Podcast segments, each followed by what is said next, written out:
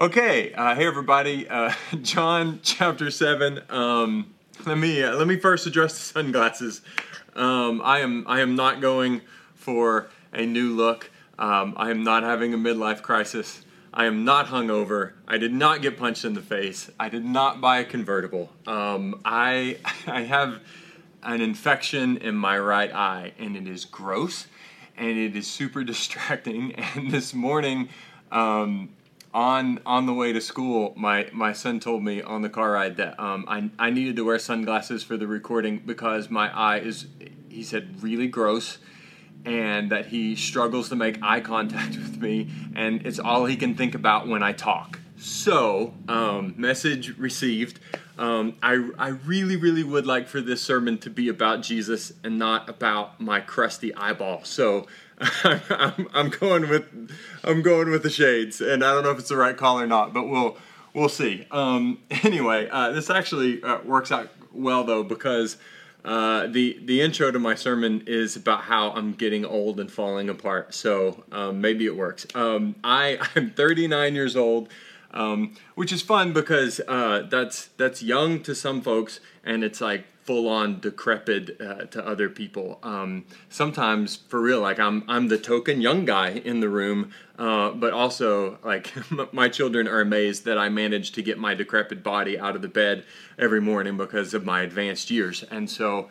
Um, I actually I kind of think everybody's right. Um, it's it's it's both. Um, uh, I'm I'm young and active, and I can I can do whatever I want to do um, except for open my right eye at the moment. But in general, I can do whatever I want to do. Um, but at the same time, I'm like I'm kind of falling apart.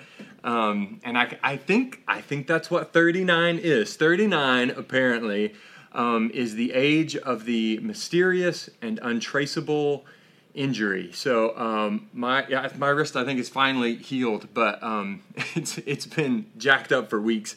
and what's weird about that is I have no idea what happened to it. Like nothing, nothing happened. Um, there, there was a time that I had to get injured in order to have an injury, but but no more. Just just going about my day is all that it takes uh, for me to get injured, perhaps even uh, badly. But um, anyway, it, this that's not like entirely shocking. Here's why: if if, if you think about it, um, just going about your day is is like a war um, have you have you ever thought about like just how your body moves? Like just just to get you up in the morning is a battle uh, against uh, gravity and inertia, and that's true even even if you aren't sleepy. Um, thousands of muscles throughout your entire body have to um, contract and and flex. Uh, just just to pull your frame out of one position and into another position and like that's just to move and and to walk. I think about that. You got thousands of, of muscles working together um, uh, lifting and, and and pushing and pulling and and straining and flexing just um, just to take a single step. It's a it's a battle for your muscles to take those like our rigid bones and and move you anywhere. Um, and actually that sort of concept is, is kind of the organizing thought for this series, which is called uh, Sinew and Bone, thinking about the way we move. And we are brilliantly designed uh, to move. Our bodies are, but it but it takes work. It takes it takes conflict. It's it's push and it's pull and it's strain uh, and it's it's flex. It's uh, it's it's movement through conflict and it's work um, but it's good. It's good. You can get up and walk across the room, um, and that's a good thing for you to do. You should do that, but it can only happen through through tension. All right, sinew and bone. It's work. It's strain, but it's good. Um, and it's the only way, don't miss this, the only way you can move forward is through that struggle. Um, uh, we've already started to see this in the previous chapters, but in John uh, 7, 8, and 9, conflict just follows Jesus everywhere. And, and the tension, it, it's, it's constant. And if you think about it, Jesus is teaching, it's this wild combination of, of like higher standards than people have ever even imagined. So they were used to the, the teaching in the law of Moses. So Moses said, don't kill, but Jesus said, you're supposed to love your enemies. And the law says, don't commit adultery, uh, but Jesus said, don't even commit adultery in your mind. And the law says to tithe, uh, but Jesus said, I actually want you to lay absolutely everything at my feet. And so he's like, he's like cranking up the challenge and raising uh, the standard but at the at the same time like he's he is like flooding people in a kind of grace and mercy and welcome that like they honestly can't even compute. He's he's demanding righteousness and he is pouring out forgiveness at the same time. And it's this collision of worlds. And, and if you think about it these these people were used to uh, like a very complicated system of of rituals in order to be pure. And um, and they're used to a, a very punitive sacrificial system to to pay for their sins. And then here comes jesus and he's running around forgiving and healing everybody who has a sincere heart and a drop of faith um, and he's saying that the prostitutes and the tax collectors are better off than the priests and, and he just ruffles all the feathers. There is so much conflict everywhere he goes.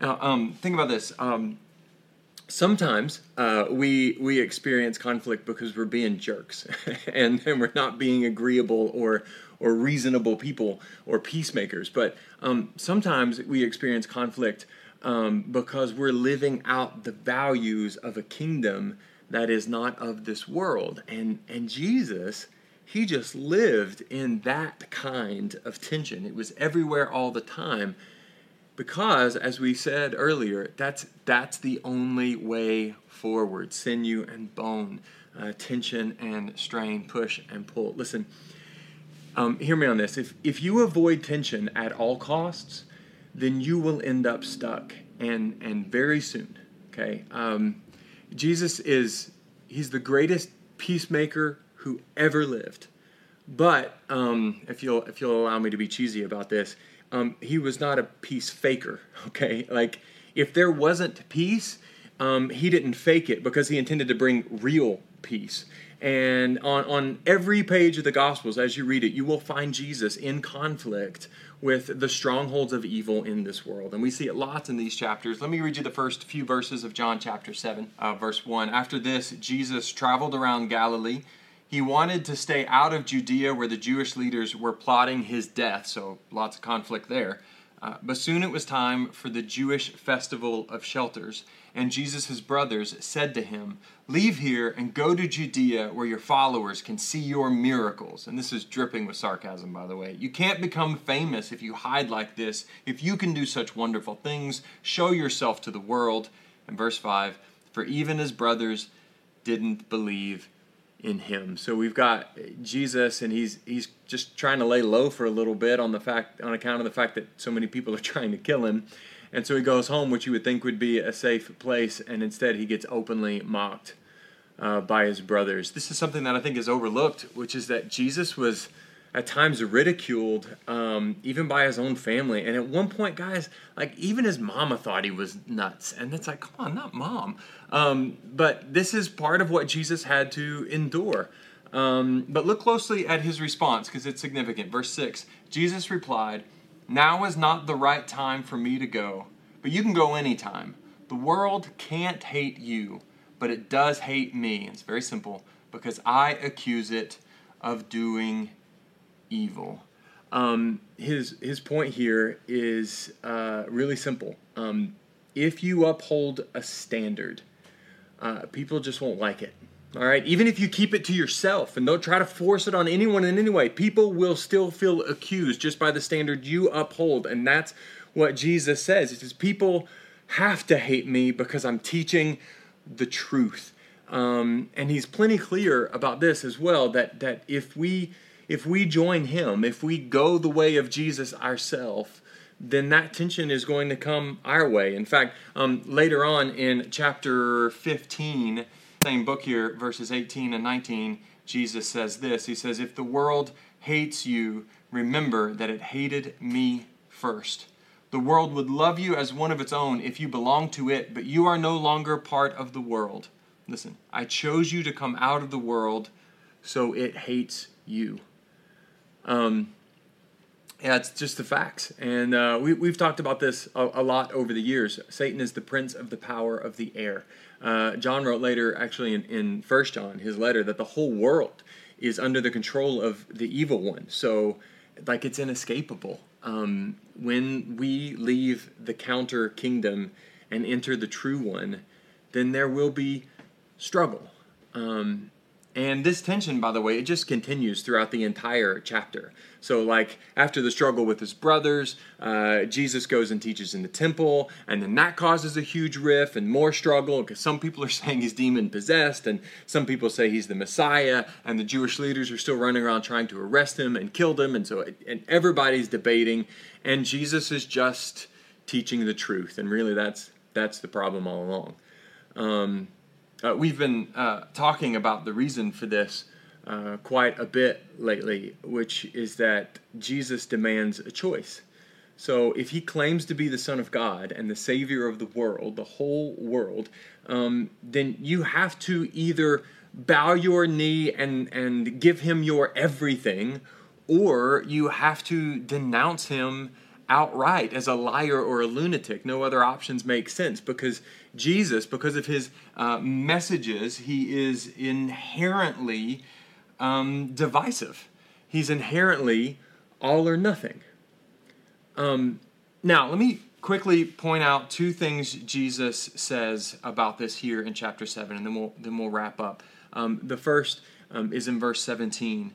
He says, Anyone who wants to do the will of God will know whether my teaching is from God or merely my own. Um, don't don't run past this uh, because it's actually it's actually like the key to joy, and um, here's why. Uh, when when Jesus, like we said, demands that choice, um, it just creates loads of tension, and he's clear about that. Um, uh, the Bible often um, compares it to death to, to surrender, to wave the white flag, to give over control of your whole life. It's, it's, it's accepting defeat that you cannot save yourself, um, that you can't do it on your own. And it is, it's a kind of death. But on the other side of that death is resurrection.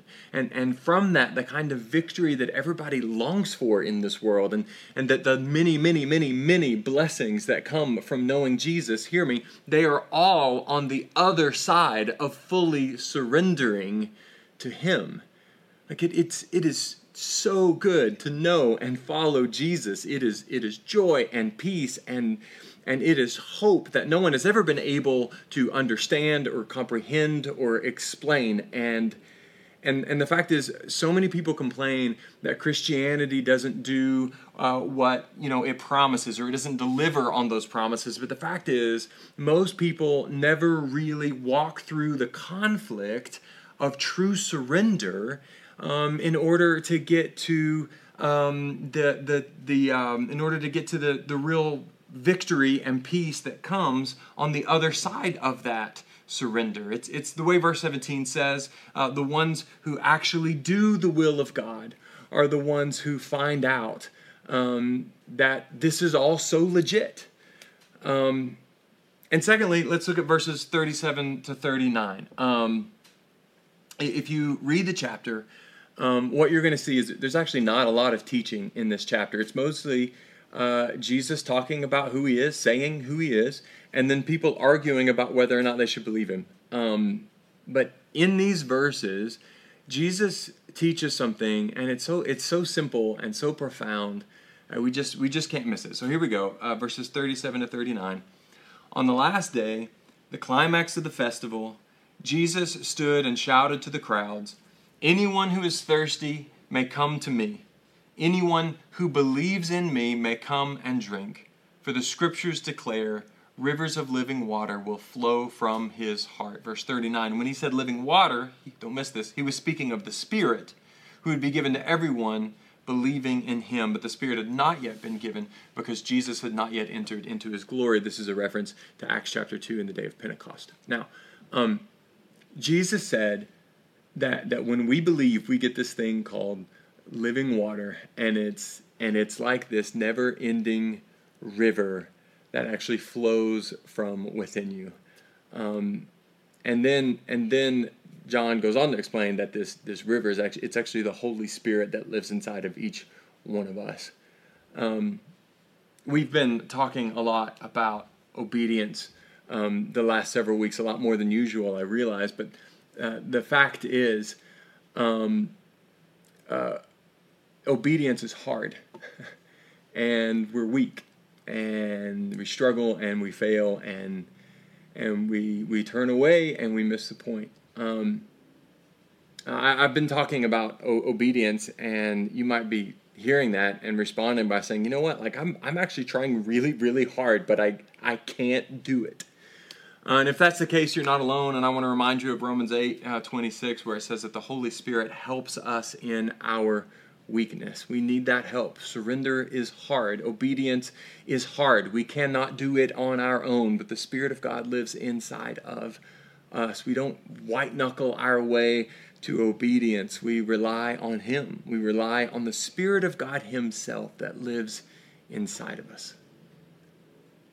Now, um, to close, I, I just I just want to make sure that you heard what Jesus said about how you get this gift. He said, "This one, this is verse thirty-seven. Anyone who is thirsty, so any anybody who truly wants it gets it. The only qualification is to want it." So, so Jesus shouts out to us today, as he did then, um, anyone who is thirsty may come. Um, all, all you have to know is that you want to be with me, and all you have to do is come, and and the rest, the rest will follow. Um, just think about this: how how thirsty we are or are not um, is a direct correlation to how clearly we see. Um, if we are longing for Jesus, that means we're seeing him clearly. And if we don't long for him, then we are not seeing him clearly. And that, that's why Jesus said that those who are thirsty um, um, and, and those who are obedient are the ones who experience joy and freedom in this life. Because those are the ones who experience true and ongoing life with Him on this side of eternity. Um, think about it. Think about it this way: uh, if if I knock on your door, um, wanting to come in, and you say, uh, "Aaron may come in, but McCarter you may not," um, then we've we've got a problem there, right? Um, I I can't come in as Aaron, but not McCarter. I'm Aaron McCarter. All right. Um, in in the same way, guys, Jesus knocks on our door and he says, I am Christ the Lord.